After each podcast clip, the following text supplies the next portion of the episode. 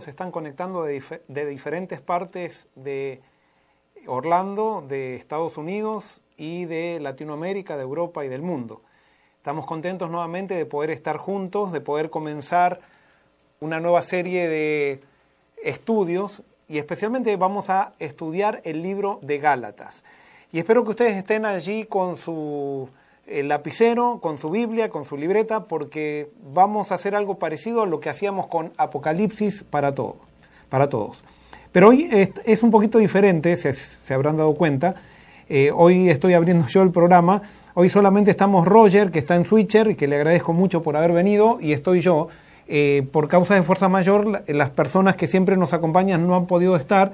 Y hoy va a ser un poquito diferente este programa de introducción porque yo voy a tener que atender también las preguntas de ustedes. Y como yo siempre digo, yo no soy una persona que puede comer chicle y caminar al mismo tiempo. Este, así que bueno, espero poder manejarme bien y poder ver si ustedes tienen alguna pregunta. Yo voy a estar tratando de chequear eh, tanto en YouTube como en Facebook para ver si ustedes pueden comunicarse y podemos hacer algunas preguntas con respecto a lo que estemos estudiando. Este, quiero, antes de comenzar nuestro estudio, eh, quiero hacer algunas aclaraciones. Quizás hay alguien que por primera vez está conectándose con nosotros para estudiar la Biblia. Y entonces quiero decirles que todo lo que yo digo aquí son interpretaciones personales de la Biblia, que a mí me hacen sentido muchas veces, pero no estoy tratando de decir que todas las conclusiones a las que yo llego son verdad completa ni quiero imponer esa verdad. Por eso el título de esta serie se llama Estudiemos juntos, la epístola de Gálatas. ¿Por qué? Porque la Pablo escribió. Y entonces, si les parece bien, antes de comenzar, vamos entonces a tener una palabra de oración. Vamos a orar. Querido Señor que estás en el cielo, en este momento vamos a empezar una nueva serie basada en la epístola de los Gálatas. Y Señor, te pido que tú te manifiestes como te has manifestado en el pasado, que podamos aprender más de ti, que podamos aprender más de tu palabra, podamos entender cuál es tu plan para nosotros y quién es Jesús. Y te pido, Señor, que este estudio pueda, ser, pueda tener una proyección práctica que impacte en nuestra vida y que nos haga mejores hijos tuyos. Gracias, Señor, por todo, y todo esto te lo pedimos y te lo agradecemos en el nombre de Jesús. Amén. Muy bien, como les decía, vamos a estudiar la epístola de los Gálatas. ¿Por qué elegí la epístola de los Gálatas y no otro, otro libro? Hoy cuando estaba haciendo la introducción o preparando la introducción de este programa, pensaba que quizás lo mejor hubiera sido elegir la epístola, la epístola a los romanos, ya que Pablo en la epístola a los romanos escribe de una manera más sistemática. Él habla del tema de la justificación por la fe. Sin embargo, en la epístola a los Gálatas, Pablo eh, está eh, confrontando un problema. Y como es más cortita, quizás hubiera, es mejor para la serie que estamos nosotros tratando de seguir, va a ser más fácil, eh, más fácil seguirla y, que no sea tan, tan larga. Y entonces por eso elegí la epístola a los Gálatas, una epístola muy importante. Pero hoy vamos a introducirnos específicamente primero. ¿Quién eran los Gálatas? Los Gálatas eran, eh, pertenecían a la iglesia de Galacia, una iglesia que Pablo había fundado, se cree que con Silas, y entonces ahora, eh, una vez que ellos habían fundado esta iglesia que era compuesta específicamente por gentiles, eh, Pablo ahora escribe una carta porque están surgiendo problemas, y ya vamos a, a describir cuáles son los problemas que están surgiendo más adelante en esta introducción. Pero están surgiendo problemas, entonces Pablo, preocupado por los problemas que están surgiendo, les envía una carta, les envía una epístola, como se dice, una epístola a los Gálatas, eh, tratando de ayudarlos en el problema que están confrontando. Entonces, ¿quién es el apóstol Pablo? Y por eso, para entender la carta a los Gálatas, lo primero que tenemos que entender es su autor. Y posiblemente hoy en la introducción no vamos a leer algo de Gálatas, sino que vamos a tratar de descubrir un poco más quién era su autor, el autor de los Gálatas, Pablo, y un poco el contexto y el tema del libro. ¿Quién era Pablo? Pablo por nacimiento, educación y sentimiento, él fue un hebreo. Y como él diría, yo era hebreo o soy hebreo de hebreos. Sin embargo, él creció en contacto con la cultura griega y romana. Pablo era de la tribu de Benjamín. y tal vez por eso sus padres le pusieron por nombre Saulo. Saulo, que es el mismo nombre de Saúl, que fue, es una referencia al primer rey de Israel, y como era también de la misma tribu de Benjamín, posiblemente los padres le pusieron el nombre de Saulo eh, a Pablo por el rey Saúl. Eh, en su casa también posiblemente lo llamaban Saulo. Nada más que Pablo, al moverse en un ambiente griego, entonces él posiblemente entonces cuando salía de casa, entonces se llamaba Pablo, que era su nombre griego, posiblemente era su segundo nombre también. Este, eh, yo tengo en mi casa, por ejemplo, mi hijo mayor se llama, le decimos Jeremías, pero realmente se llama Jeremiah en, en inglés, y él cuando sale, cuando está en la escuela, todos le dicen Jeremiah. Cuando está en la casa y cuando está en el ambiente de la iglesia, que es un ambiente hispano, él se llama Jeremías y se llama a sí mismo Jeremías también cuando le preguntan. Sin embargo, cuando está en la escuela, él dice que se llama Jeremiah y es la misma actitud de Pablo. Cuando estaba con los griegos, aparentemente él se llamaba Pablo y cuando estaba entonces en medio de un ambiente hebreo, él decía que se llamaba Saulo. Eh, su padre era un ciudadano romano y parecía que había llegado a ser prominente, ya que su padre era judío, pero había llegado a adquirir la ciudadanía romana. Y en Tarso, donde ellos vivían, solamente la gente ilustre podía adquirir la ciudadanía romana. Y es por eso eh, que entonces creemos que el padre de Pablo debe haber sido una persona ilustre, a pesar de que podríamos, vamos a ver que es interesante, cómo fue que llegaron ellos allí.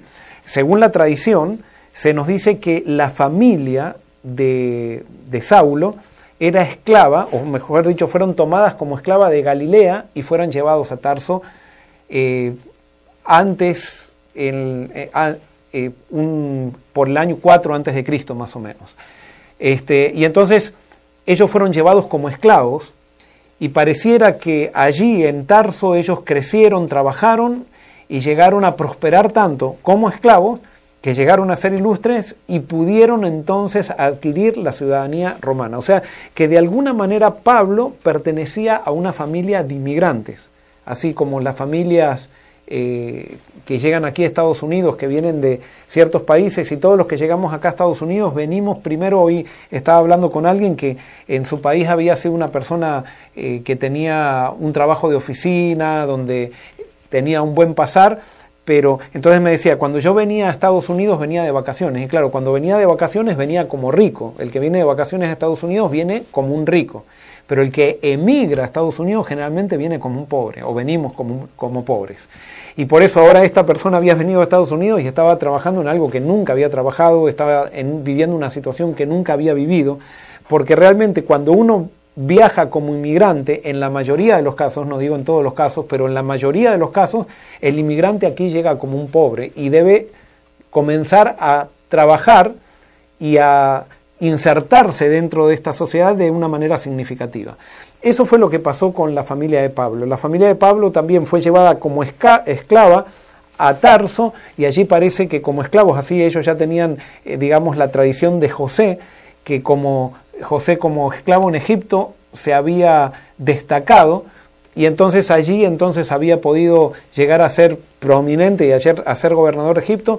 Esa historia aparentemente había quedado muy grabada en las familias hebreas y en esta familia, y eso lo vemos mucho en la historia hebrea, cómo los esclavos muchas veces llegan a ser prominentes. Por ejemplo, cuando los judíos fueron cautivos a Babilonia y después eh, se dio la orden de volver a Jerusalén y de reconstruir Jerusalén, según los datos arqueológicos que tenemos y según la historia, ya para esa época en Babilonia había judíos que habían llegado como esclavos que eran, tenían empresas prósperas en Babilonia.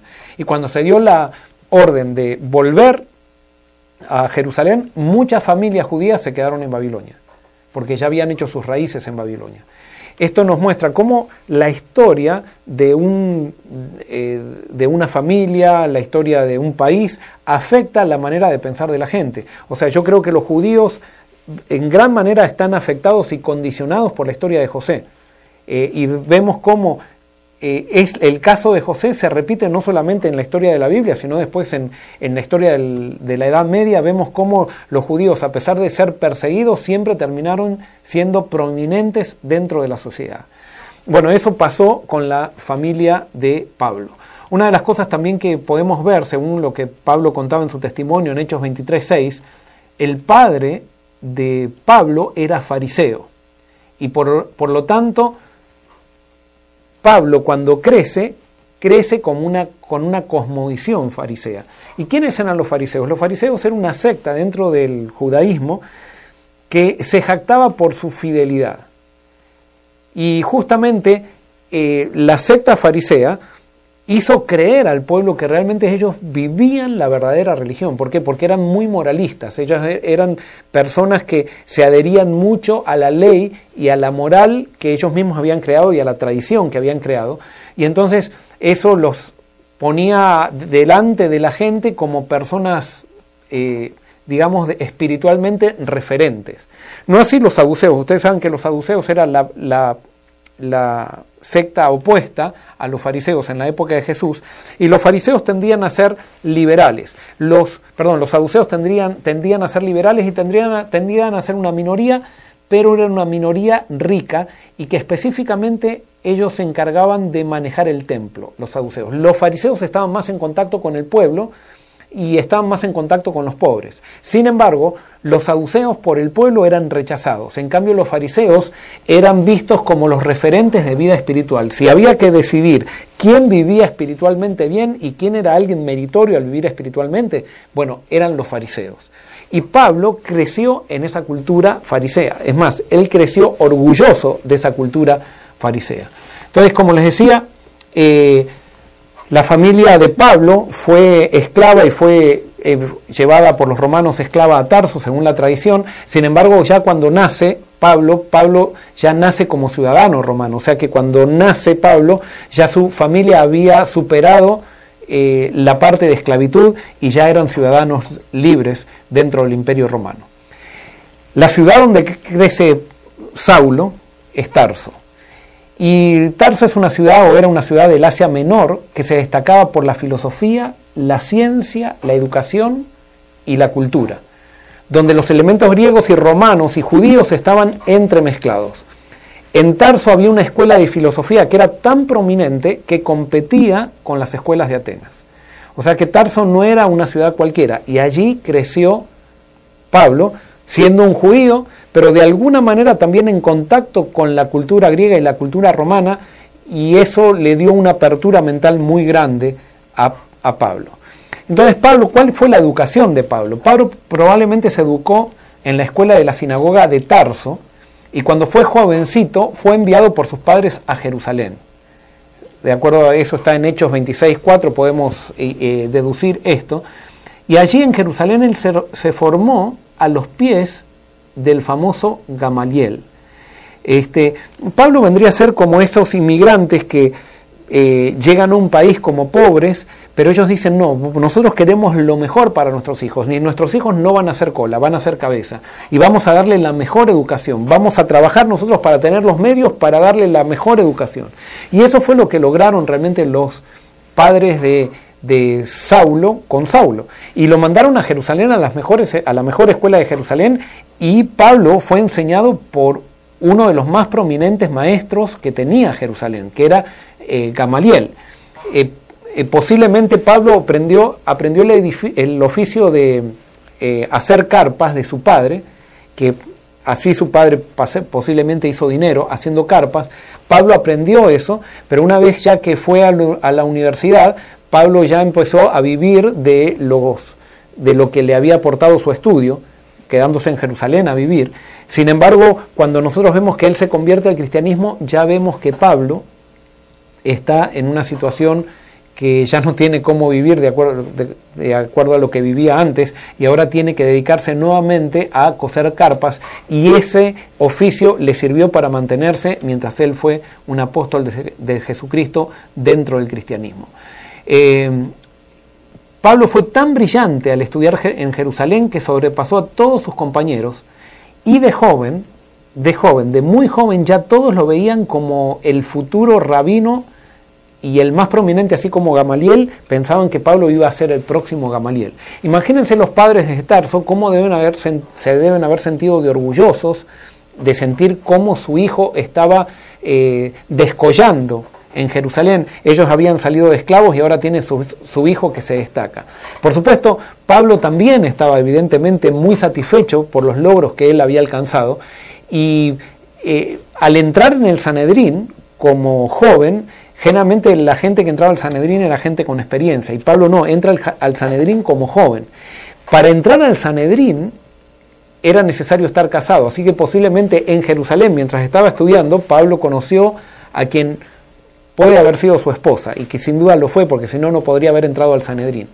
Lo que sí sabemos después que aparentemente por causa del cristianismo, aunque no lo dice en ninguna, en, ninguna parte de la Biblia o del Nuevo Testamento esto, pero posiblemente la esposa de Pablo lo dejó a Pablo por causa del cristianismo. Y por eso vemos que Pablo nunca presenta a su esposa, a diferencia que sabemos que Pedro tenía esposa y los, los otros apóstoles tenían esposa, pero Pablo eh, vivió solo, aparentemente divorciado, y se dedicó enteramente a la misión. Otra de las cosas también que podemos inferir por lo que Pablo cuenta en sus testimonios es que sus padres también posiblemente lo hayan desheredado después que él se convirtió al cristianismo. Ahora, Pablo era fariseo. Y acá viene algo muy importante. ¿Por qué? Porque Pablo estaba convencido por su estudio, por la gente con la cual se había formado, por sus padres, de que él estaba en lo correcto y que él tenía la verdad. Ahora fíjense qué interesante, cómo una persona puede estar engañada con incluso con una trayectoria muy aparente buena. A los ojos del pueblo, ser fariseo era lo mejor que le podía pasar a un ser humano. Sin embargo, el cristianismo estaba desafiando los principios del fariseísmo. Y nosotros vemos que en la vida de Jesús los fariseos fueron los que más le hicieron a Jesús la vida imposible.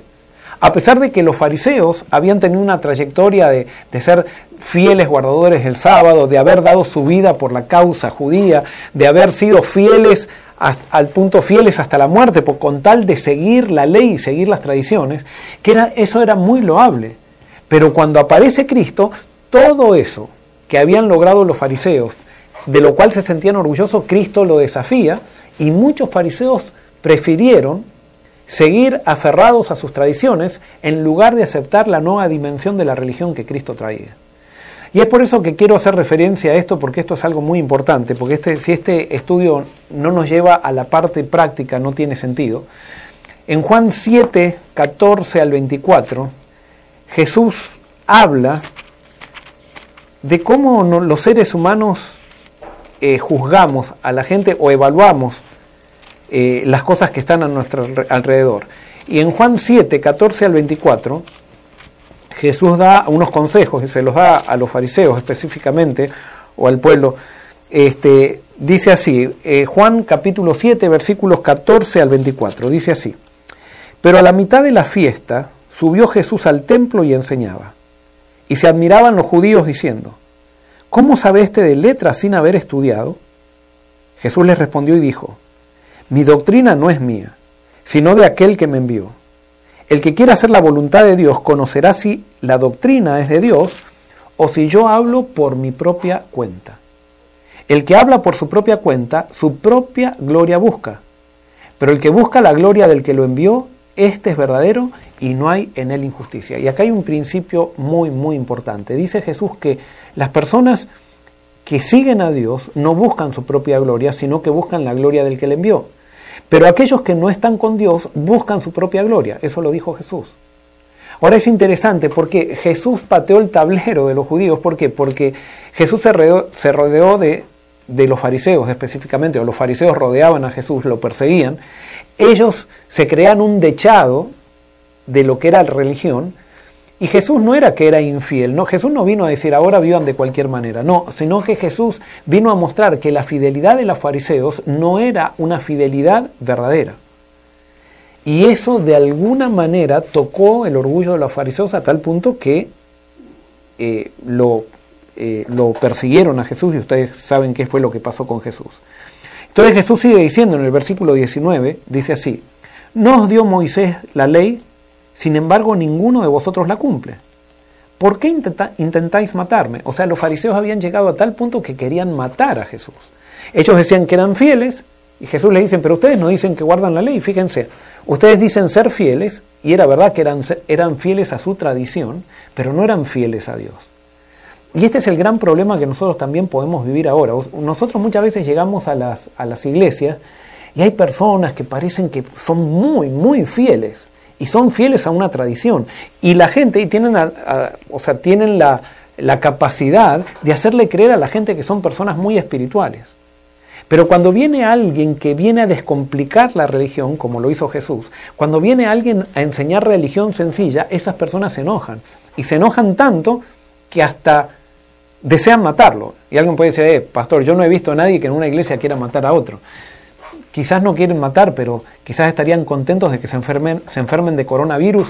Y entonces cuando se enferman de coronavirus y se mueren, pueden decir, ven, y él estaba predicando una religión liberal, o como quieran llamarle, este, los deseos de matar a alguien, cuando nosotros nos enojamos con alguien y perseguimos a alguien, realmente queremos matar a esa persona. No la matamos porque hay una ley que dice que no hay que matar y si no iríamos a la cárcel. Es lo mismo que siempre digo cuando vamos en la autopista y nosotros tocamos, alguien se nos cruza y tocamos un bocinazo con rabia, si tuviéramos misiles en la bocina para tirarle a esa persona, se los tiraríamos y lo mataríamos. Y si esa persona que se cruzó mal se choca contra la guardabanda, nosotros diríamos, bien hecho, tuvo lo que, lo que se merecía. ¿Por qué? Porque en nuestro instinto natural como seres humanos, cuando nos enojamos con alguien, queremos matar a alguien. Y por eso Jesús dijo en Mateo capítulo 5, dijo, yo les digo que eh, no todo, la ley dice no matarás, pero yo les digo que el que se enoja contra su hermano ya es culpable de juicio, o sea, ya está asesinando. Y entonces, bueno, esto era lo que pasaba con los fariseos en la época de Jesús. Y entonces cuando Jesús les dice esto, ustedes, dice, ustedes dicen guardar la ley, pero sin embargo tratan de matarme, entonces fíjense lo que les responde la, multitud, que la mayoría eran fariseos. En el versículo 20 del capítulo 7 de Juan dice, respondió la multitud y dijo, demonio tienes, ¿quién intenta matarte? Jesús respondió y les dijo, una obra hice y todos, todos os admiráis. Por cierto, Moisés os dio la circuncisión, no porque sea de Moisés, sino de los padres. Y en sábado circuncidáis al hombre. Si recibe el hombre la circuncisión en sábado, para que la ley de Moisés no sea quebrantada, ¿os enojáis conmigo porque en sábado sané completamente un hombre? No juzguéis según las apariencias, sino juzgad con justo juicio. Y acá es a lo que quiero llegar. Jesús había sanado a alguien en sábado y ellos decían eso está prohibido y querían matarlo a Jesús porque había sanado a alguien en sábado. Entonces Jesús dice, ustedes están juzgando según las apariencias. Y ese es el juicio humano. Y por eso nosotros nos engañamos con los fariseos. O sea, las personas eh, fariseas hacen mucho énfasis en la apariencia, pero como decía Jesús en Mateo 23, están llenos de huesos corrompidos. E, era, limpiaban el plato por afuera, pero estaban sucios por adentro. Entonces Jesús dice, tenemos que aprender a juzgar como Jesús juzga. Él no juzga por las apariencias. Las apariencias muchas veces nos pueden llevar a rechazar al mismo Cristo si juzgamos por las apariencias. Si nosotros llegamos a nuestras conclusiones por lo que alguien me dice, por el rumor, por lo que dijo y por lo que quizás parece ser, porque si nosotros hubiéramos analizado con quién se juntaba Jesús, podríamos haber dicho, dime con quién andas y te diré quién eres. Jesús entonces era un ladrón porque se juntaba con publicanos. Jesús era un, corrupto o un indecente porque andaba con prostitutas. Y Jesús no andaba con ellos para compartir sus pecados, sino para salvar a esa gente de sus pecados. Pero si juzgábamos por las apariencias a Jesús, posiblemente lo hubiéramos rechazado como lo hicieron los fariseos. Entonces por eso Jesús dice, no juzguen por las apariencias. Y Pablo había aprendido a juzgar por las apariencias. Y entonces ahora nosotros sabemos que Pablo se transforma en un apóstol. ¿Cómo Pablo llega a ser un apóstol? Y aquí tenemos dos personas que influencian a Pablo para llegar, para que él pueda llegar a aceptar a Jesús. El aceptar a Jesús no es fácil, es una de las, de las pruebas más grandes que tenemos en la vida. ¿Por qué? Porque aceptar a Jesús implica dejar nuestras ideas religiosas de lado. o sea, esto va a pasar siempre y especialmente para aquellos que nacimos en una, en una tradición religiosa. Los que nacimos en una tradición religiosa, como los fariseos, pensamos que tenemos que perpetuar eso hasta que nos muramos. Y lo que nos da a entender la Biblia es que si nosotros perpetuamos eso hasta que nos muramos, nos vamos a perder. ¿Por qué? Porque Jesús siempre, cuando aparece en nuestra vida, viene a cambiar, viene a cambiar todo. Nunca alguien se va a quedar naturalmente con lo que recibió, porque lo que recibió humanamente siempre es contrario a lo que Jesús enseña, porque Jesús es contracultural. Jesús viene a traer la cultura del reino, no viene a corroborar lo que nosotros recibimos, sino que viene a cambiar lo que nosotros recibimos. Y siempre Jesús va a cambiar. Siempre la, la cosmovisión de Jesús, por eso él decía, yo vine a traer arrepentimiento, a predicar arrepentimiento. ¿Qué es arrepentimiento? Es cambio de mente. Jesús siempre, el verdadero Jesús, siempre te cambia la mente. Si tú, todavía no pasaste por la crisis de renunciar a la religión que recibiste de tus padres, o que recibiste de tu iglesia, o que recibiste por la tradición, y no has pasado por esa crisis que te confunde, en un momento te confunde, pero para que te dé vuelta a la cabeza quiere decir que todavía no te encontraste con Cristo. Todos necesitamos llegar a esa crisis de que Jesús nos cambie la mente. Y eso no es fácil. Yo puedo ser pastor y todavía Jesús no haberme cambiado la mente. Y por eso nosotros vamos a ver que en las iglesias hay muchas personas que siguen a Jesús por tradición, porque no saben vivir de otra manera, porque heredaron a un Jesús teórico de los padres. Y entonces siguen la tradición de la iglesia. Y entonces juzgan a todos de acuerdo a las apariencias, de acuerdo a la tradición que le enseñaron en la iglesia. Pero todavía esas personas no se encontraron a Cristo. Si las juzgamos por las apariencias, parecieran moralmente intachables, pero sin embargo pueden ser o podemos ser como fariseos, que por adentro estamos corrompidos. Pero estábamos hablando de quiénes son las dos personas que más influenciaron en Saulo para el cambio. Y la primera persona quizás no fue consciente de esto, fue el que decíamos recién, fue su maestro Gamaliel. Y vamos a ver, en Gamaliel aparece en la Biblia, en Hechos capítulo 5, en un, en un pasaje muy interesante. Todavía Saulo, evidentemente en esta, cuando ocurre esto que vamos a describir ahora, posiblemente todavía era un estudiante de Gamaliel o ya había dejado, ahora era un compañero de Gamaliel. Este, y entonces encontramos que Pedro y Juan son juzgados por el Sanedrín en el cual estaba Gamaliel. Y son incluso azotados, son llevados a la cárcel y después eh, que son llevados a la cárcel viene un ángel y los saca y el ángel, en vez de decirle, bueno, ahora que los saco de la cárcel, por favor no vayan a predicar al templo, porque si no van a ser muy imprudentes, porque van a incitar el enojo de los dirigentes religiosos. No, el ángel le dice, lo saca de la cárcel, le dice, vayan al templo, al templo a predicar de vuelta. Eh, si juzgamos por la apariencia, ese ángel era un poquito provocativo. Sin embargo, era un ángel que venía del cielo y los saca de la cárcel. Ellos estaban en la cárcel por estar predicando en el templo, los ponen en la cárcel. Y ahora el ángel los saca de la cárcel y les da una orden y les dice, vayan a predicar al templo. Y bueno, Pedro y Juan van a, predicar al templo y los guardias nuevamente vienen y los toman. Eh, los toman y entonces allí eh, los juzgan, los llevan al Sanedrín. Este, y entonces Vamos a ver, vamos a ver desde el eh, Hechos capítulo 5, versículos 17 al 42. Y vamos a ver cómo nos introducimos acá en una de las personas que fue quien influenció en la vida del apóstol Pablo, que fue Gamaliel. Dice así, entonces levantándose el sumo sacerdote y todos los que estaban con él, esto es la secta de los saduceos, se llenaron de celos. Acá están los saduceos, que eran los sacerdotes. Y fíjense, se, llenaron de celos por Pedro y Juan. ¿Por qué? Porque Pedro y Juan estaban moviendo multitudes. Generalmente eh, los dirigentes religiosos que todavía no se encontraron con Cristo les da celos a aquellos que predican a Cristo y que naturalmente atraen, atraen a las personas.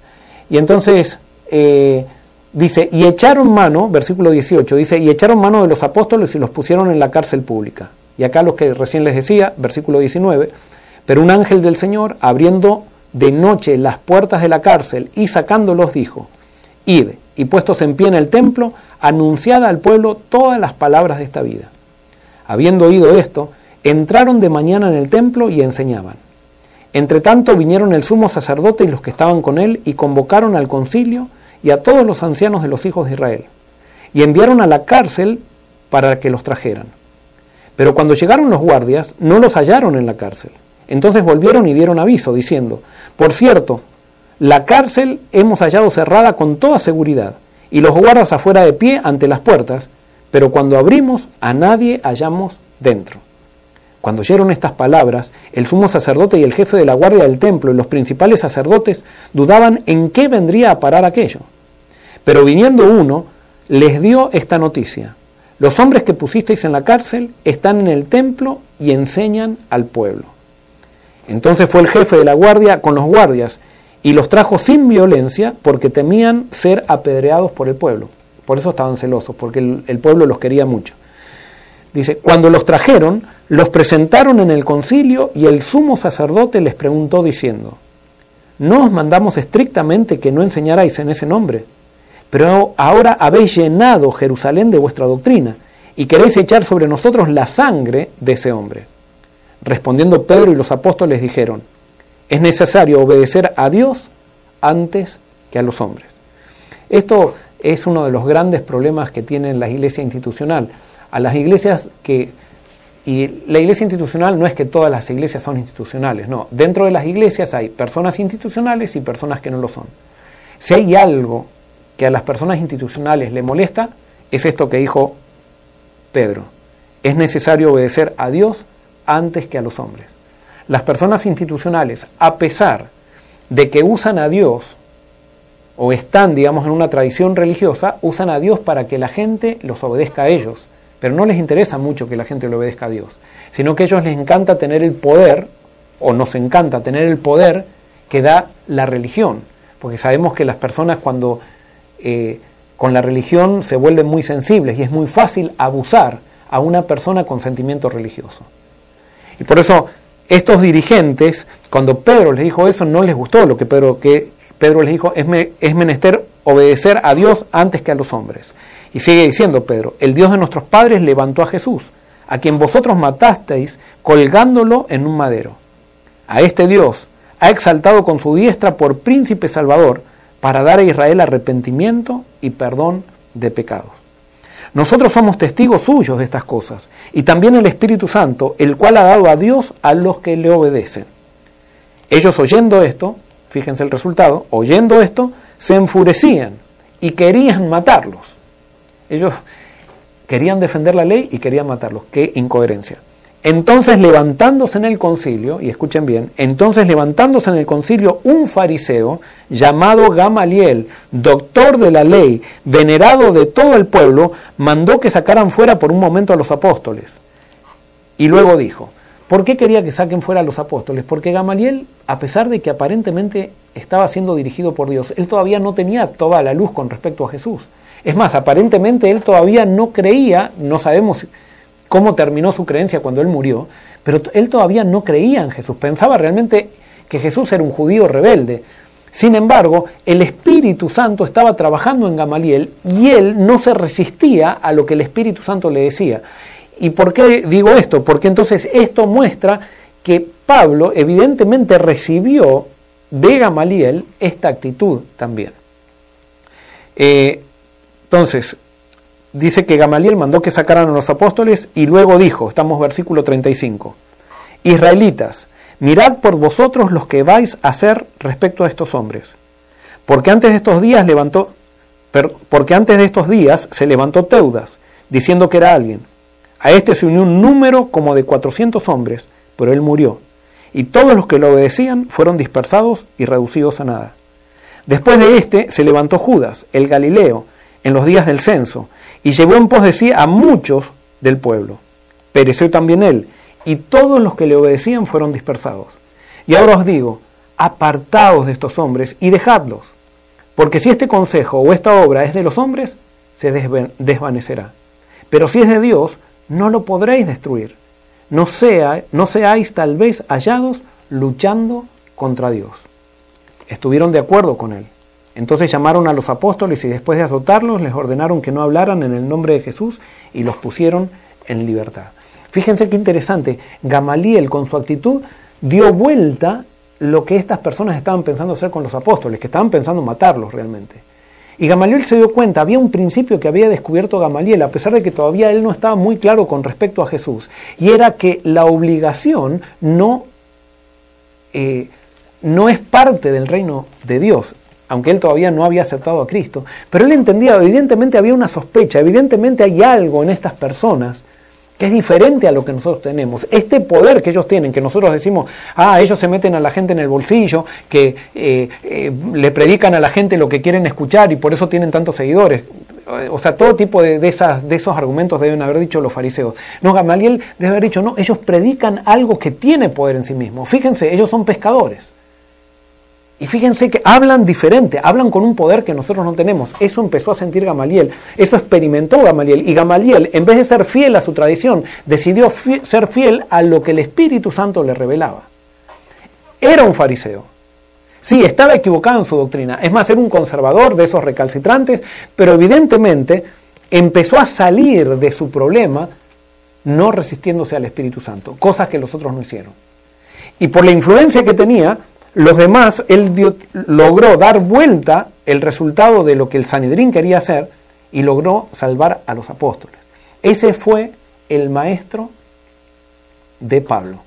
Sin embargo, Pablo terminó de estudiar y como él era un alumno brillante, prominente, mejor que sus pares, y eso mismo Pablo dice en sus testimonios, que él sobrepasaba a todos los que estaban alrededor de él, Pablo, evidentemente, todo fariseo es orgulloso. Gamaliel debe haber sido orgulloso, Nicodemo debe haber sido orgulloso. ¿Por qué? Porque los fariseos, la doctrina fundamental de los fariseos es decir que nosotros ganamos la salvación por las cosas buenas que hacemos. Mientras más cosas buenas hacemos, mejores somos, más nos distinguimos de los demás, más nos distanciamos de los demás y Dios nos ama más nos portamos mal, Dios no nos ama tanto. Pero si nos portamos bien y logramos ser constantes con eso, realmente nosotros llegamos a ser maduros religiosamente. Y entonces el fariseo, naturalmente, con esa cosmovisión que tiene, se siente orgulloso de sus logros. Y Pablo, al ser el muchacho más joven, el muchacho más joven eh, que, estudiaba, eh, al llegar al Sanedrín, quizás fue el más joven que alguna vez llegó al Sanedrín tan rápido, todo el mundo tenía, decía, wow, qué, qué lindo muchacho, todo el mundo lo alababa. Eso le gustaba a Pablo. Eso le gustaba a Pablo. Y entonces, sin duda, Pablo estaba buscando, el Espíritu Santo trabajaba en Pablo, trabajaba en Gamaliel, pero había una presión que es la presión del querer quedar bien con la gente, el querer quedar bien con el sistema. Los sistemas humanos generalmente se forman para quedar eh, eso no digo que los sistemas humanos sean todos malos, pero muchas veces el sistema humano lo que hace es que solamente nos interesa quedar bien con los que tenemos, con los que nos codeamos. Nos interesa quedar bien con un grupo. Dejamos de pensar individualmente y entregamos nuestra capacidad de pensar a un sistema. Y ese es el peor pecado que podemos eh, llegar a cometer. En algún momento Gamaliel decidió empezar a pensar individualmente. Pablo acá todavía no lo había decidido. Y Pablo entonces ahora comienza a crecer, le empiezan a dar puestos, evidentemente nosotros sabemos por el testimonio de Pablo que Pablo comienza, eh, eh, tenía tanto poder incluso que le entregaban cartas, los mismos dirigentes le entregaban cartas para ir a otros lugares para perseguir a los cristianos. Pero Pablo se encuentra con la segunda persona que afectaría su vida. Primero fue Gamaliel, y ahora una persona que afectaría, pero de una manera mucho más categórica, a su vida, fue Esteban. Este, y vamos a ver un poco cómo fue esto de Esteban. Vamos a Hechos capítulo 6, porque para entender la carta a los Gálatas tenemos que entender quién era Pablo y cómo surge el apóstol Pablo. Gálatas 6, eh, versículos 8 en adelante. Ustedes saben que Esteban había sido elegido como uno de los, de los diáconos y entonces eh, comienza a predicar con poder. Y los judíos comienzan a ponerse en contra de él. Y fíjense lo que pasa. Eh, Hechos 6, 8 en adelante. Dice, Esteban, lleno de gracia y de poder, hacía grandes prodigios, prodigios y señales entre el pueblo. Entonces algunos de la sinagoga llamada de los libertos y los de Sirene, de Alejandría, de Sicilia y de Asia, se levantaron para discutir con Esteban. Pero no podían resistir la sabiduría y el espíritu con que hablaba. Entonces sobornaron a unos para que dijera lo que habían oído hablar, que le habían oído hablar palabras blasfemas contra Moisés y contra Dios. Fíjense lo que hacen los religiosos, porque todos estos eran religiosos, eran personas que guardaban el sábado, personas que daban el diezmo de la menta, del eneldo, del comino, pero cuando sienten que hay algo que no pueden ir contra la filosofía de alguien, empiezan de afuera, por las apariencias ellos siguen siendo moralmente, pero empiezan a desarrollar estratégicas de, estrategias de mentira, de, calumnia, y que eso pasa en todos lados, pasa en todos lados. Cuando una persona se siente que, que está siendo, eh, digamos, está perdiendo poder por el poder del Espíritu Santo que tiene otro, está pudiendo influencia por el poder, entonces comienza a desarrollar estrategias. La persona carnal comienza a desarrollar estrategias para hacer quedar mal a la persona, eh, a la persona que está predicando. Versículo 12 dice, y alborotaron al pueblo, a los ancianos y a los escribas, y arremetiendo, lo arrebataron y lo trajeron al concilio. Pusieron testigos falsos que decían, este hombre no cesa de hablar palabras blasfemas contra este lugar santo y contra la ley. Pues hemos oído decir que ese Jesús de Nazaret destruirá este lugar y cambiará las costumbres que nos transmitió Moisés. Entonces todos los que estaban sentados en el concilio, al fijar los ojos en él, vieron su rostro como el rostro de un ángel. Y acá quiero aclarar algo. Fíjense de qué acusaban a Esteban. Acusaban esta gente malintencionada, decía, ¿qué es lo que más le interesa a toda esta gente que nos va a escuchar? Lo que más les interesa es el templo y la ley. Así que, que vamos a decir que Esteban estaba en contra del templo y en contra de la ley. Eso lo hacen los malos intencionados. Los malos intencionados no es que hablan así. No, los malos intencionados van averiguando en qué está en contra un grupo grande de gente. Entonces empiezan a tirar una semillita acá, una semillita allá, como hicieron con Esteban. No, él habla en contra del templo. Entonces la gente decía, en contra del templo. No puede ser. En contra de la ley. Y si por las apariencias parecía que Jesús y Esteban hablaban en contra del templo, pero por las apariencias. Y por eso Jesús decía, no juzguen de acuerdo a las apariencias. Pero de acuerdo a la esencia, no, no estaban en contra ni del templo, ni de la ley, ni Jesús, ni Esteban. Pero entonces dice que todos los que estaban sentados en el concilio vieron en Esteban el rostro como un ángel. ¿Quiénes estaban en ese concilio? Posiblemente, y sin duda que sí, allí estaba Saulo de Tarso. Y él vio en Esteban alguien diferente, alguien diferente. Este, ¿Qué fue lo que pasó entonces? Ustedes saben cuál fue el sermón de Esteban. Yo les, eh, les aconsejo que lean ese sermón y eh, analícenlo de acuerdo a los sermones que escuchamos muchas veces ahora, porque si Esteban, hoy, todos hablamos de Esteban y decimos Esteban, el primer mártir, qué bueno, reflejaba a Jesús, pero si alguien predica un sermón como el que predicó Esteban ahí, enseguida decimos que es un diablo. ¿Por qué? Porque la sociedad le hace monumentos a los reformadores del pasado, pero mata a los reformadores del presente. Eso es una ley. Y por eso si nosotros queremos ser reformadores y queremos ser guiados por el Espíritu, no debemos juzgar por las apariencias. Debemos juzgar con justo juicio, el justo, el juicio, justo juicio que juzgaba Jesús. Entonces, eh, Esteban da una cátedra de historia al pueblo judío, allá al concilio, y les habla de toda la historia del pueblo judío. Pero entonces, cuando está cerrando su sermón, allí podríamos decir que metió la pata. ¿Por qué? Porque Esteban hace una aplicación ahora al presente de las enseñanzas que estaba sacando de la historia de los judíos, y vamos a ver qué es lo que dice Esteban en el versículo 51. Dice así, duros de cerviz incircuncisos de corazón y de oídos. Vosotros resistís siempre el Espíritu Santo como vuestros padres, así también vosotros. ¿A cuál de los profetas no persiguieron vuestros padres? Acá está diciendo justamente Esteban lo que yo estaba diciendo recién. Eh, o sea, los judíos veneraban a los profetas del pasado y mataban a los, a los profetas del presente. Dice, y mataron a los que anunciaron de antemano la venida del justo, a quien vosotros ahora habéis entregado y matado. Versículo 53. Vosotros que recibisteis la ley por disposición de ángeles y no la guardasteis. Oyendo estas cosas, se enfurecían en, su en sus corazones y crujían los dientes contra él. Fíjense, crujían los dientes contra Esteban. ¿Por qué? Porque Esteban le estaba diciendo la verdad. Y no nos gusta la verdad. Esteban estaba metiéndose por, o sea, me está abriendo ese disfraz de apariencias y se estaba metiendo en el corazón de ellos con el mensaje que estaba, que estaba diciendo. Entonces, versículo 55 dice, pero Esteban, lleno del Espíritu Santo, puesto los ojos en el cielo, vio la gloria de Dios y a Jesús que estaba a la diestra de Dios. Y dijo, veo los cielos abiertos y el Hijo del Hombre que está a la diestra de Dios. Entonces ellos gritando se taparon los oídos y arremetieron a una contra él. Le echaron fuera de la ciudad y lo apedrearon. Los testigos pusieron sus ropas a los pies de un joven que se llamaba Saulo. Fíjense, un joven, un jovencito. Era el joven prominente. Y ahí estaba Pablo siendo testigo de lo que Esteban había predicado y ahora del martirio de Esteban. Versículo 59 dice, mientras lo apedreaban, Esteban oraba y decía, Señor Jesús, recibe mi espíritu. Y puesto de rodillas, clamó a gran voz, Señor, no les tomes en cuenta este pecado. Habiendo dicho esto, durmió.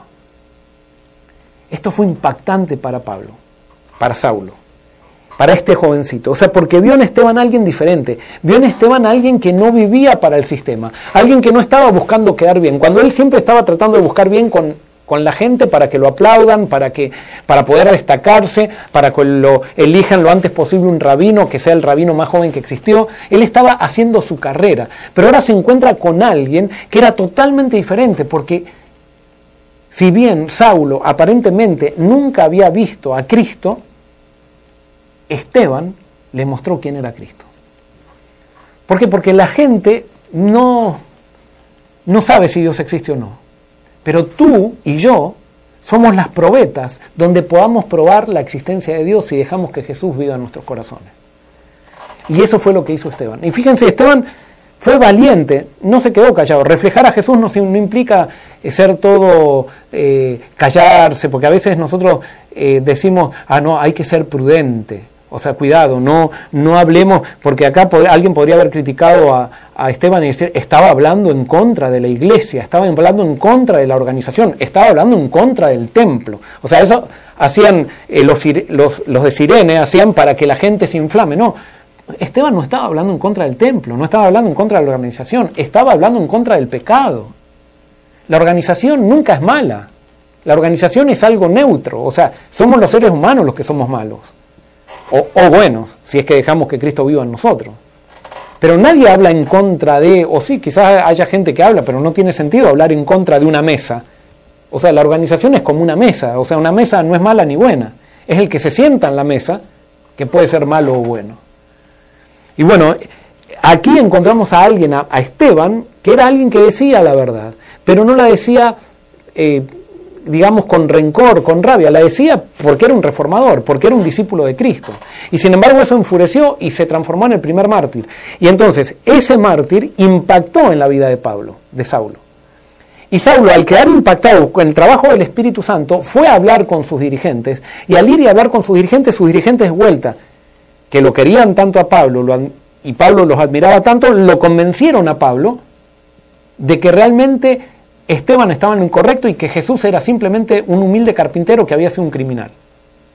Y Pablo entonces, para callar la voz del Espíritu, entonces ahora sale a hacer más carrera en este nuevo en este sistema en el cual él se sentía se sentía aplaudido.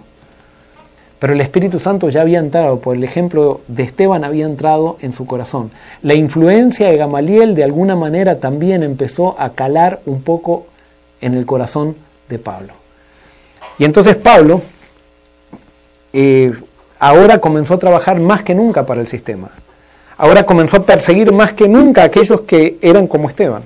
¿Por qué? Porque esto es, algo que siempre digo, la persona que más persigue es porque tiene la sospecha de que lo que está persiguiendo puede ser verdad. Y por eso, para callar su conciencia, por eso persigue. Por supuesto, hay personas intolerantes que persiguen todo, o sea, porque hay personas que que si no están en una guerra no se sienten vivos. ¿Vieron esas personas pendencieras que necesitan estar siempre peleando para sentirse vivos? Bueno, hay muchas personas así siempre. Pero después hay otro tipo de personas que sienten la convicción del Espíritu y para acallar la convicción del Espíritu, entonces persigue. Para convencerse de que aquellos que está persiguiendo son los que están en error y que Él está en la verdad. Una persona segura nunca va a ser intolerante. Son los inseguros los que son intolerantes. Y vuelvo a repetir esto, yo sé que no hay persona eh, insegura que sea tolerante. Todos los inseguros son intolerantes. Y por eso, como Esteban traía una nueva, una nueva dimensión de la religión, ellos estaban inseguros de lo que tenían. Y como estaban inseguros, entonces con intolerancia tenían que pagar. Y esto tenía que hacer Pablo. Con intolerancia tenía que perseguir entonces a los, eh, a los seguidores de Cristo. Y entonces ahora sí nos encontramos con el, el clímax de Saulo de Tarso, donde al final se rinde a Jesús. Y vamos a ver eso, está en Hechos capítulo 9, versículos 1 al 11. Pablo yendo hacia Damasco. Ya ahora la influencia de Pablo había sido tan grande que no solamente había sido instrumento para perseguir en Jerusalén, sino que ahora él se ofrece para ir a perseguir en otras ciudades. Y eso a los dirigentes religiosos le pareció muy bien y le dieron cartas para que vaya a Damasco y pongan la cárcel a la gente que esté siguiendo el nombre de Cristo, que esté siguiendo la filosofía de Jesús. Y entonces vamos a ver lo que pasa en Hechos 9, 1 al 11. Dice, Saulo, respirando aún amenazas de muerte contra los discípulos del Señor, fíjense, amenazas de muerte, o sea, Pablo estaba con rabia. Y por eso una de las cosas que quiero acá aclarar, aquellos que te persiguen, que son intolerantes como Pablo, que son insoportables incluso como Pablo, o como Saulo, si tú sigues siendo fiel a Dios, posiblemente tú seas el instrumento para que ese, intolerante, ese que eh, no se puede soportar por su, eh, porque es tan recalcitrante, esa persona pueda convertirse en el gran apóstol que fue Pablo. Y por eso pensemos esto, cuando alguien te persigue por causa de Jesús, tú no debes devolverle la persecución con persecución. Tú debes ser como Esteban, dejar que Cristo se refleje en ti, dejar que Cristo viva en ti. Y puede ser entonces que aquellos que hoy te persiguen, mañana se transformen en grandes apóstoles. Y por eso, para eso, ya cuando te persiguen, tú tienes que haber perdonado a aquellos que te persiguen. Yo sé que esto es imposible, humanamente es imposible, pero con Dios sí. Porque Jesús lo hizo y lo vemos con Esteban. Esteban, el ejemplo práctico. Padre, no le tomes en cuenta este pecado. Y eso se metió en la cabeza de Pablo y Pablo no se lo podía sacar de la cabeza el rostro de Esteban y el perdón de Esteban. Porque al final, si hay algo que hace un cristiano, es perdonar. Porque lo que hace Dios, lo principal que hace, es perdonar. Esa es su vocación. La vocación de Dios es perdonar.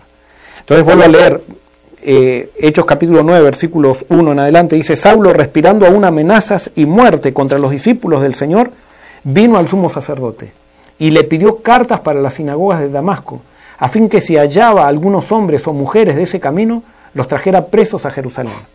Pero yendo por el camino, aconteció que al llegar cerca de Damasco, repentinamente le lo rodeó un resplandor de luz del cielo. Y cayendo en tierra oyó una voz que le decía, Saulo, Saulo, ¿por qué me persigues? Él dijo, ¿quién eres, Señor? Y le dijo, yo soy Jesús, a quien tú persigues. Dura cosa te es dar coces contra el aguijón. Acá fíjense, ¿quién sale al encuentro de quién? Jesús siempre es el mismo. Es el mismo ayer, hoy y por los siglos. ¿Quién es el que sale al encuentro del pecador? Jesús. ¿Quién es el pecador? Sí, es el drogadicto, puede ser eh, el estafador, puede ser la prostituta, puede ser el, el pedófilo, puede ser todo lo que... Pero también el fariseo, también el dirigente religioso. A los pies de la cruz, todos necesitamos el perdón de Jesús. Y entonces Jesús mismo sale al encuentro de, al encuentro de Pablo. Y Jesús había puesto la inquietud, Jesús había usado a Esteban como su espejo para mostrar quién era él, quién era él a Pablo. Y ahora Jesús sale al encuentro de Pablo y le pregunta algo que le preguntaba siempre a los discípulos. Jesús siempre estaba preguntando por qué, por qué. Entonces dice, Pablo, ¿por qué me persigue? Y ahora Pablo comienza a darse cuenta de algo. ¿Por qué te persigo? Entonces Pablo podría haber dicho, pero yo no te estoy persiguiendo. Es que cuando perseguimos a los seguidores de Jesús es como si persiguiéramos al mismo Cristo. Y dice, dura cosa te es dar cosas contra el, hijo, contra el aguijón. En otras palabras, dura cosa te es pegar patadas contra una espina, contra un clavo, patadas contra una estaca. Cuando nosotros estamos persiguiendo a la gente, estamos pegando patadas contra una estaca. Ustedes no van a ver a ningún perseguidor que sea feliz. Es más, todos los perseguidores son amargados, todos. Quizás por ahí se, eh, o sea, se sienten así como que lograron, cuando lograron que una calumnia la gente la crea verdadera, se siente como, como victoriosos, pero nunca tienen paz. Y eso es lo que tenía Pablo. Y escúchame, quizás yo creo, no debe haber nadie que me esté eh, que, que, debe estar escuchando que sea un perseguidor, pero si por ahí, por casualidad, tú que estás escuchando eres un perseguidor, tú no tienes paz por eso. Estás dando patadas contra el aguijón. Estás dando patadas contra una estaca. Y acá Pablo, un perseguidor empedernido, fue transformado por Jesús. Por lo tanto, tú y yo podemos ser transformados por Jesús en grandes apóstoles. Es necesario que hagamos un alto y que empecemos a, dejar que se vengan abajo nuestros conceptos de religión del pasado, las tradiciones que nos enseñaron, aquellas cosas que pensábamos que eran iglesia, para entrar en las enseñanzas de Jesús mismo, que van a tirar abajo todas las tradiciones, todo lo que hemos aprendido lo van a tirar abajo. Y justamente de esto se trata el Nuevo Testamento y de eso se va a tratar el libro de Gálatas. Y por eso es necesario que entendamos, entendamos quién fue el que escribió esta carta a los Gálatas. Y cuando nosotros entendemos esto, nos damos cuenta de que todos tenemos esperanza entonces. Todos tenemos esperanza. Entonces Pablo, el versículo 6 dice, él temblando y temoroso dijo, Señor, ¿qué quieres que yo haga? Y Pablo ahora le responde a Jesús lo que, lo que él estaba acostumbrado. Él siempre quería hacer cosas, hacer, hacer. Un fariseo quiere hacer. ¿Qué quieres? Dime, qué hago, dime qué hago. Ahora me doy cuenta que quizás estaba equivocado. ¿Qué hago? No, no tienes que hacer nada. Levántate y entra en la ciudad y allí se te dirá lo que debes hacer. Espera, deja de correr adelante. Estás persiguiendo, Jesús le dice a Pablo, estás persiguiendo a los discípulos porque si tú hubieras reflexionado en el apedreamiento de Esteban y hubieras hecho un alto ahí, no hubieras llegado a estas instancias pero estás dando patadas contra el aguijón. No, no, no, no, no quiero que hagas nada. Levántate y descansa, reflexiona, piensa, escucha, analiza. Analiza en aquello que estás en contra, porque posiblemente estás juzgando de acuerdo a, las apariencias, pero no de acuerdo a la esencia. El encuentro con Jesús nos deja ciegos y esa ceguera es necesaria porque nosotros necesitamos hacer un alto para reflexionar. Necesitamos ser que Jesús nos ciegue de todo aquello que aprendimos y que empecemos a, enfocar nuestra vista espiritual, no nuestros ojos físicos, sino nuestra vista espiritual en Jesús. Y de eso se trató y por eso eh, Saulo tuvo que esperar allí unos días hasta que vino Ananías y fue, es interesante porque a Ananías eh, se le apareció el mismo Jesús también, fue a la casa de Ananías y le dijo quiero que vayas a a ver a Saulo. Claro, para Ananías era una prueba porque Ananías sabía que este Saulo era el que venía a perseguirlos, venía y él tuvo que tener fe. Y por eso fíjense que Cristo siempre desafía la lógica humana, siempre. Entonces, si tú quieres que, que cuando estás con Cristo, tú dices 2 más 2 es 4, con doctrina, con estudio de la Biblia, no, no es así, no es así, te vas a chasquear, o sea, te vas a transformar en un fariseo si tú quieres que sea así. Dios es lógico consigo mismo, pero no es lógico con la lógica humana. Sí, Dios es muy lógico y para entender a Dios debemos usar la razón. Pero nosotros tenemos que entender que la lógica de Dios es diferente a la lógica nuestra. Y por eso Dios ahora lo manda a Ananías a que le dé un mensaje al mayor perseguidor diciéndole que Dios lo ha elegido para que se transforme en un apóstol para las naciones. Gloria a Dios. A mí me encanta ese Dios. Ese es el Dios que vino a mostrar Jesús es el Dios de la Biblia. Y ese es el Dios que transformó a Saulo en el gran apóstol Pablo. Es interesante porque Pablo fue el único eh, apóstol que podríamos decir que no caminó físicamente con Jesús, sin embargo fue el apóstol que más influencia tuvo en el cristianismo. O sea que hasta eso Dios hace para mostrarnos de que no pasa por caminar con Jesús o no caminar. Hoy tú y yo podemos ser incluso más grandes apóstoles que el mismo apóstol Pablo, si es que dejamos que Jesús viva en nosotros. Y Dios se va a glorificar en eso. Porque alguien podría decir, bueno, pero Pablo vivió ahí cerquita, conoció a los apóstoles, nosotros vivimos lejos y Dios se, glorifica en hacer lo imposible posible. Y por eso al final del tiempo va a levantar un grupo de Pablos de 144 mil que van a levantar a Jesús y que van a revolucionar el mundo y ojalá que eso esté sucediendo. Y por eso allí nos encontramos con la conversión de Pablo y ahora vamos a entender un poquito más el mensaje del libro a los Gálatas. Pero ¿cuál es el propósito de la, de la, de la epístola a los Gálatas? El propósito es eh, la iglesia de los Gálatas estaba amenazada por apostasía. O sea, pues, pero, pero fíjense, la apostasía para los apóstoles o la gente del Nuevo Testamento no es la misma apostasía que nosotros. Para nosotros apostasía es dejar la iglesia. No, la apostasía, yo puedo estar, ser miembro de la iglesia, ser dirigente religioso y estar en apostasía. ¿Qué fue apostasía? Apostasía fue el hecho que la iglesia de Galacia recibió a Cristo por medio de la predicación del apóstol Pablo, un evangelio sencillo que el apóstol Pablo predicó y ellos ahora comenzaron a cambiar los énfasis y ahora comenzaron a, predicar un evangelio complicado, un evangelio basado en la tradición, un evangelio basado en su denominación judía. Un evangelio basado en la denominación, en el sistema judío. El Evangelio siempre viene directamente de Cristo, no viene a través de la iglesia. La iglesia la forman, somos aquellos que hemos aceptado el Evangelio directamente de Cristo. Pero cuando nosotros pretendemos que la iglesia como sistema nos enseñe el Evangelio, estamos mal. No, nos vamos a equivocar, vamos a irnos con los judaizantes, que va a ser el problema que vamos a ver después. Eh, el centro de la predicación de Pablo a los gentiles era la aceptación de Cristo y la entrega a Él en eso se basaba. De eso había aprendido Pablo. Después de tener esta experiencia con Jesús, Jesús le enseñó, incluso vamos a verlo eso cuando eh, entremos en el primer capítulo de Gálatas, que Jesús mismo le enseñó el Evangelio y le, le enseñó un Evangelio simple. Le dijo, esto es lo que hay que predicar. Para Pablo la señal de la entrega era el fruto del Espíritu. O sea, Pablo decía, hay que tener una relación con Cristo, hay que aceptar a Cristo. Y cuando yo acepto a Cristo, la señal de aceptar a Cristo es recibir o que se vea en el fruto del Espíritu, que es amor, gozo, paz, paciencia, benignidad, bondad, fe, mansedumbre. O sea, lo que le interesaba a Pablo era que la gente conozca a Cristo y que la gente refleje a Cristo. Eso es lo que, lo que le interesaba a Jesús. Por eso Esteban murió reflejando a Cristo.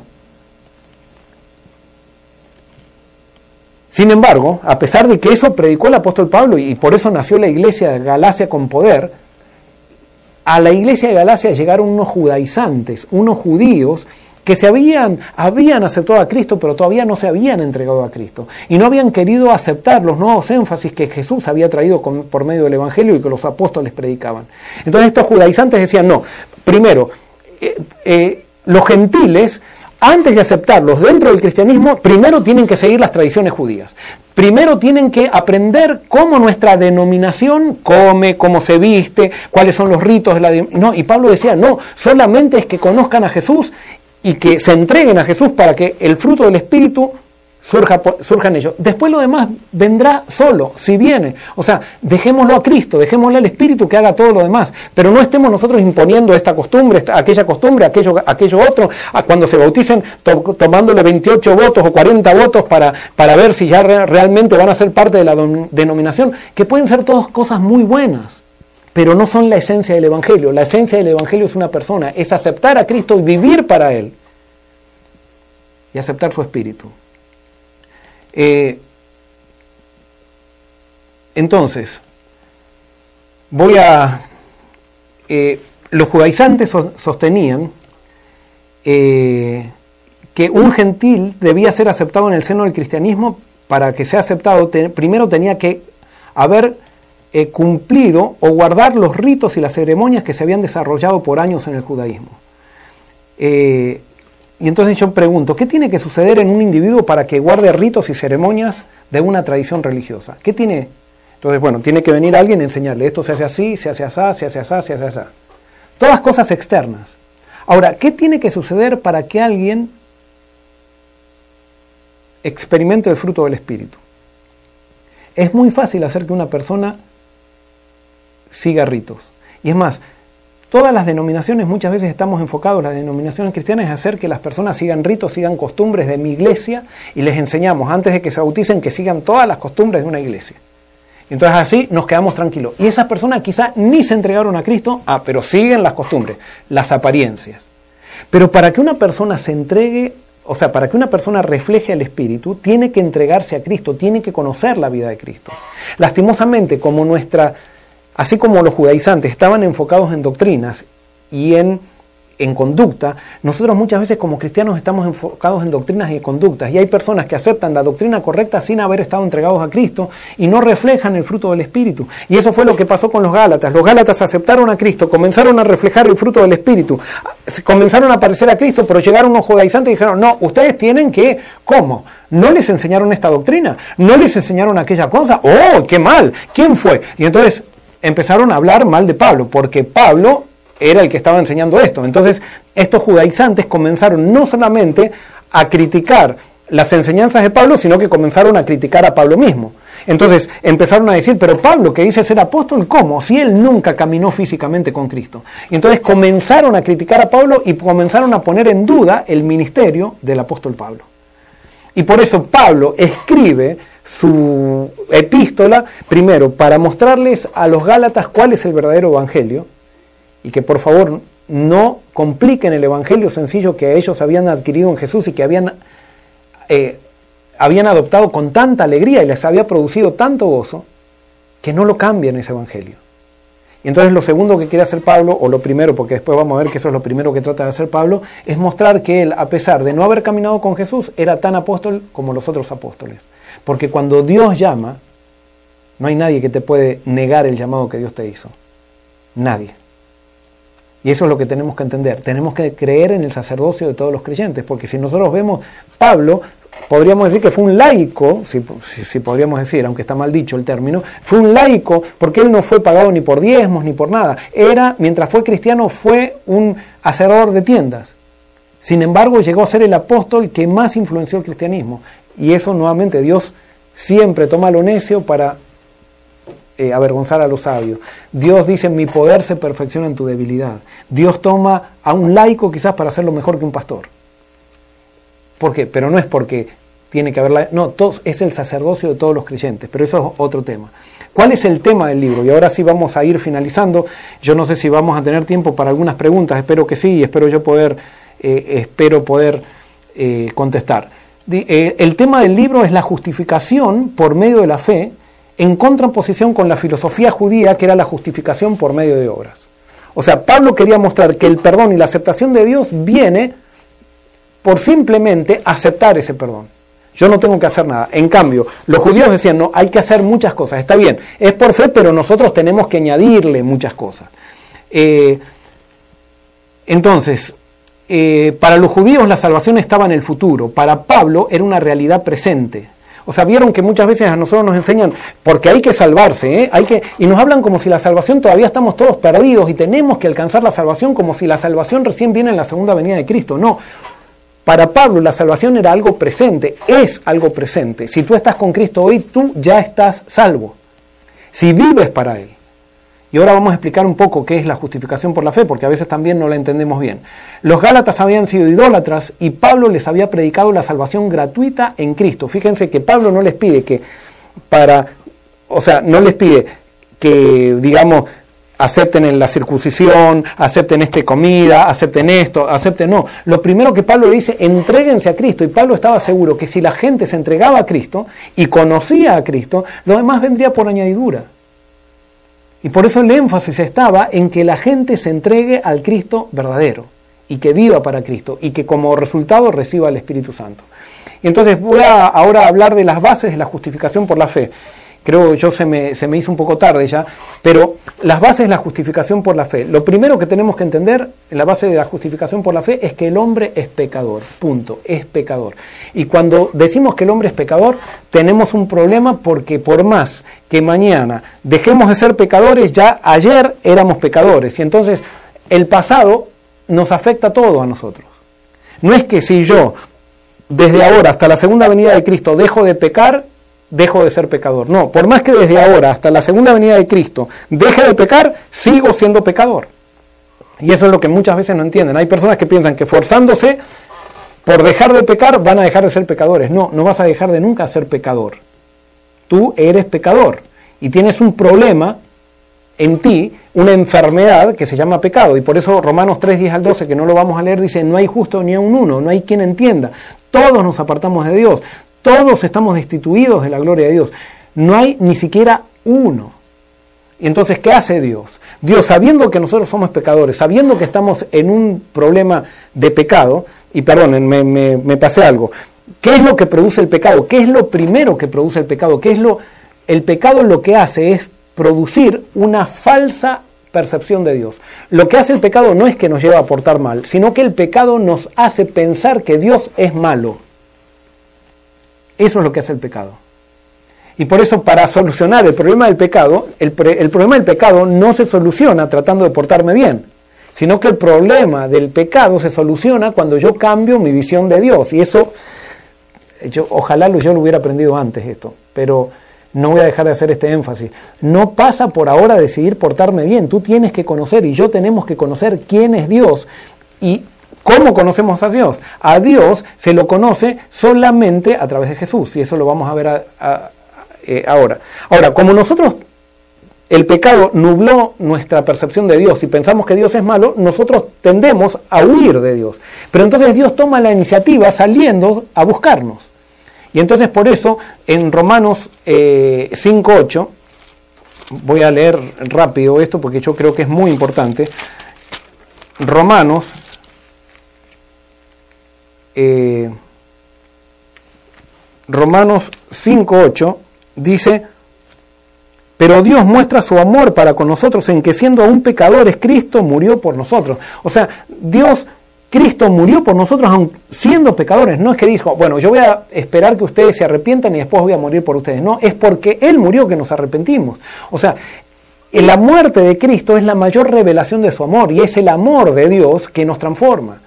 Y por eso en la cruz nosotros vemos el acto de Dios más grande de amor para alguien inmerecido, algo inmerecido. Entonces eso, cuando nosotros empezamos a ver que el que murió en la cruz vino a mostrar quién es Dios y vino a mostrar cuál es la actitud de Dios hacia el pecador, entonces ahora nosotros empezamos por el amor de Dios, comenzamos a querer acercarnos a ese Dios que nos ama. Porque a pesar de ser pecadores, todos, todos sentimos una gran necesidad de ser amados. A pesar que muchas veces lo rechazamos al amor de Dios. Y más por eso muchas veces hay gente que prefiere tener un Dios condenador. Yo sé que hay gente que, por ejemplo, cuando está escuchando este mensaje, está diciendo, oh, está predicando solamente el amor. Eso es gracia barata. Esos mensajes. eso es una herejía total. O sea, cuando tenemos y llegamos a tener esos pensamientos. Pero no, es que es el amor de Dios lo único que nos puede transformar. Es, lo que trae sanidad para nuestras vidas. Y por eso en Primera de Juan, capítulo 4, versículos 9 y 10, Primera de Juan, también esto para que vean que todos los apóstoles estaban unidos en este mensaje. Primera de Juan, capítulo 4, versículos 9 y 10 dice, en esto se mostró el amor de Dios para con nosotros, en que Dios envió a su Hijo unigénito al mundo para que vivamos por Él. En esto consiste el amor, no en que nosotros hayamos amado a Dios, sino que Él nos amó a nosotros y envió a su Hijo en propiciación por nuestros pecados. No, nosotros no amamos a Dios, nosotros lo odiamos a Dios. Pero Dios sale a, sale a buscarnos y Él nos ama y cuando nosotros aceptamos el amor de Él, comenzamos a amarlo, pero si no, nosotros lo odiamos y por eso no te sientas culpable si odias a Dios. Eso es natural al ser humano. Pero sí te, te quiero decir que es una buena noticia. Si tú te dejas de resistir y comienzas a darte cuenta que el verdadero Dios es aquel que mostró Jesús, vas a ver un cambio en tu vida. Y allí va a pasar el gran cambio de tu vida. El cambio de tu vida no va a estar en que te esfuerces por portarte bien. El cambio de tu vida va a estar en descubrir quién es Dios a través de Jesús. El método para que descubramos el, amor de Dios es Jesús. Y por eso Juan 12:32, y yo sé que ustedes conocen este versículo, pero quiero hacer, no sé si vamos a tener tiempo para las preguntas. Juan 12:32 dice lo siguiente. Eh, y yo, cuando sea levantado de la tierra, a todos atraeré a mí mismo. O sea, eh, cuando Jesús sea levantado y cuando veamos lo que Jesús, lo que Dios hizo en la cruz, el amor a todos atrae, no dice a algunos, a todos. Mucha gente se resiste al amor, como Pablo se resistió al amor que vio en Esteban y comenzó a perseguir con más saña al, a los cristianos. Y por eso si tú eres un perseguidor, posiblemente es porque el amor de Dios te está trayendo. Y por eso haz un alto haz un alto y contempla a Jesús. Eh, Juan 1.18, que eso siempre lo hemos leído, eh, que nos dice, dice, a Dios nadie le vio jamás y el unigénito, eh, jamás, el unigénito Hijo que está en el seno del Padre lo ha dado a conocer. O sea, Jesús es el que da a conocer al Padre. Y la palabra acá es lo interpreta al Padre. Jesús muestra quién es el Padre.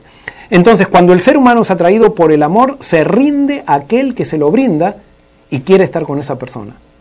Siempre el perdón de Dios, si vienes por la fe, no es un perdón legal, es un perdón relacional. Dios me perdona con su amor y ese amor me lleva a mí a relacionarme con Él. Y cuando yo me relaciono con Él, entonces ahí se produce el cambio en mi vida. Entonces, ante el problema del pecado, entonces Jesús dice que nos perdona y nos da su espíritu. ¿Por qué? Porque Jesús cuando murió, ¿se acuerdan que dijo, Padre, en tus manos encomiendo mi espíritu? En otras palabras, lo que estaba diciendo Jesús, Padre, yo estoy muriendo para entregar mi mente te la entrego a ti. ¿Se acuerdan lo que dice Eclesiastés 12.7? Dice que cuando nosotros morimos, el espíritu va a Dios. Cuando Jesús murió, su mente fue a Dios. Y entonces Dios, Jesús mandó su mente para que Dios nos mande su espíritu a nosotros, que es su mente, la mente de Jesús, para que nosotros podamos tener la mente de Jesús actuando en nosotros. Y por eso lo único que nosotros tenemos que hacer no es esforzarnos en portarnos bien. Nosotros tenemos que pedir y apropiarnos de la mente de Cristo que Él dijo, consumado es. Ya yo no he pecado y ahora como hombre no he pecado, entrego mi espíritu a Dios y ahora Dios tiene la capacidad de enviar el espíritu de Jesús a todos los que aceptan a Jesús. Y entonces nosotros hoy podemos tener la mente de Cristo si lo creemos, si creemos y vivimos con Él. Es impresionante. Y eso produce el fruto del Espíritu. Y entonces vivimos de victoria en victoria. El Espíritu nos pone en armonía con el Padre para poder relacionarnos con Él. Y fíjense qué es lo que pasa cuando nos pone en armonía con el Padre. Jeremías 31, 31 al 33. Jeremías, eh, Jeremías 31, 31 al 33 dice así. Vienen días, dice Jehová, en los cuales haré un pacto nuevo con la casa de Israel y con la casa de Judá. No como el pacto que hice con sus padres el día en que tomé su mano para sacarlos de la tierra de Egipto, porque ellos invalidaron mi pacto, aunque yo fui un marido para ellos, dice Jehová. Pero este es el pacto que haré con la casa de Israel después de aquellos días, dice Jehová. Pondré mi ley en su mente y la escribiré en su corazón. Yo seré su Dios y ellos serán mi pueblo. Tú no tienes que portarte bien, tú tienes que apropiarte de la mente de Cristo y vivir, vivir con Cristo. Tú te apropias de la mente de Cristo cuando lo contemplas. Tú te apropias de la mente de Cristo cuando pides el Espíritu de Cristo, que Él lo entregó en la cruz. Justamente Él murió para entregar algo, para entregarnos su Espíritu. Y Ezequiel 36, 24, 27. Ezequiel 36, 24 al 27, dice así, eh, y yo os tomaré de las naciones, os recogeré de todos los países y os traeré a vuestro país.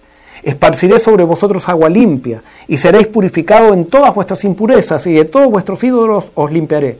Os daré un corazón nuevo, y pondré un espíritu nuevo dentro de vosotros, Quitaré de vosotros el corazón de piedra y os daré un corazón de carne. Pondré dentro de vosotros mi espíritu y haré que andéis en mis estatutos y que guardéis mis preceptos y los pongáis por obra. Fíjense que Dios no dice, y yo les pido que guarden la ley. No, yo les voy a dar mi mente, les daré mi espíritu para que ustedes entonces como consecuencia anden en mi ley. Sí, porque yo quiero que ustedes anden en mi ley, porque mi ley trae vida. Mi ley hace que ustedes sean felices. Pero ustedes no pueden proponerse. Ustedes tienen que agarrarse de la mente de Cristo, tiene que aceptar el regalo de Cristo para ustedes.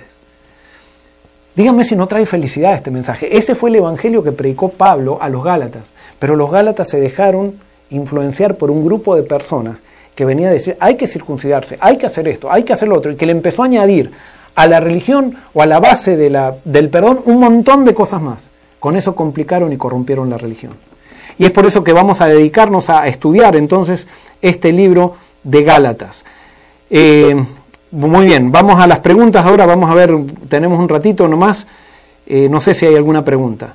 Eh, hay saludos, gracias por los saludos que todos están mandando. acá dice Yanira Villarreal, Pablo, Pablo, su transformación fue tan grande que siento que tiene el concepto más claro de Cristo, su carácter y la salvación por gracia.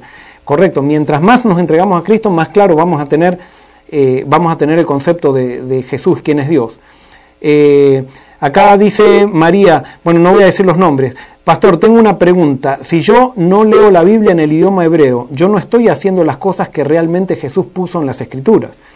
No, no, no, no entres en esos tecnicismos. Sí, tú puedes, o sea, está, por ejemplo, la, semana pasada salieron las noticias que encontraron unos manuscritos eh, muy antiguos del Antiguo Testamento y también, bueno, ya en los rollos de Qumran se habían encontrado manuscritos que eran antes de, la venida de Cristo y cuando se compararon con las Biblias que hay ahora, las diferencias son mínimas. O sea, sí puede haber algún error de traducción por ahí, pero el mensaje se puede captar y la persona de Cristo nosotros la podemos captar. Recuérdense que nosotros no leemos la Biblia para guardar mandamientos, nosotros leemos la Biblia que son historias para que nosotros conozcamos quién es Dios.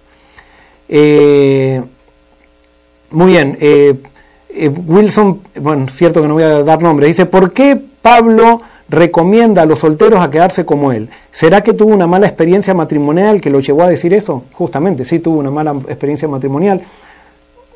No lo dice la Biblia, pero lo podemos deducir con claridad que para estar en el Sanedrín, Pablo tenía que ser casado. Y Pablo no estaba, no lo vemos casado. Evidentemente su esposa lo dejó por causa del Evangelio. No tuvo una buena experiencia, perdón, no tuvo una buena experiencia con el matrimonio. Por lo tanto, él, de acuerdo a su experiencia, eh, aconseja quedarse soltero. Por supuesto, si tú tienes una esposa que te acompaña en la misión, no hay nada más lindo que eso. Y por eso yo siempre le aconsejo a los muchachos que se están por casar, lo más importante, y eso también le aconsejo a mis hijos, es que la persona con la cual te vas a unir comparta tus ideales de servicio. Eso es lo más importante. Eh, muy bien, a ver, vamos a ver si hay otra... Eh, Acá, eh, no, para la pregunta que si tú lees, no lees en el idioma hebreo, no hay ningún problema. Dios se ha asegurado que haya traducciones, muchas traducciones de la Biblia para que, es más, hay muchas traducciones en español de la Biblia, que tú puedes leer un versículo en varias traducciones y te puedes dar cuenta. Hay algunas diferencias de traducción y, te puedes dar cuenta cuál es el sentido del mensaje. No, Dios no exige que sepamos hebreo para, para que nos salvemos. Para salvarnos, Dios nos pide que estemos en Cristo. Y nosotros vamos a ver que la salvación, nosotros nacemos con la salvación. Nosotros no es que adquirimos la salvación cuando aceptamos a Cristo, sino que nosotros confirmamos la salvación cuando aceptamos a Cristo. Y perdemos la salvación cuando rechazamos al Espíritu Santo. Ahí sí, pero nosotros nacemos con la salvación. No es que tenemos que aceptar algo, no es que si no sé hebreo y no entiendo bien la Biblia estoy perdido. No, Dios se va a encargar para que yo pueda relacionarme con Él a través del Espíritu. Y acuérdense que a pesar que el Espíritu Santo es el Espíritu de Cristo, o sea, hay personas que no conocieron la historia de Cristo, pero tienen el Espíritu Santo. Por lo tanto, tienen una relación con Cristo, por más que no conocieron la historia, la historia de Jesús. Eh, a ver, acá se me. Acá estamos. Estoy en un lío acá. Apreté mal y ahora perdí la. Acá está. Eh, muy bien. Eh, vamos a ver, entonces simplemente ahora ya estamos tarde. Voy a dar una pregunta más. Voy a ver si en Facebook hay alguna pregunta, pero no, no veo ninguna pregunta en Facebook, eh, por lo menos en mi teléfono. Pero bueno, llegamos al final de esta sesión que fue una introducción. Ya desde el miércoles que viene nos vamos a introducir en, el, eh, en la epístola a los Gálatas. Oremos para que Dios nos traiga iluminación. Ya voy a estar con un compañero que va a estar entonces intercambiando los mensajes, leyendo con más eh, prontitud eh, las preguntas y los comentarios para que haya un diálogo y que podamos crecer todos juntos. ¿Qué les parece si terminamos con una oración? Eh, recuerden que la religión de Cristo es sencilla. Los seres humanos la hemos complicado.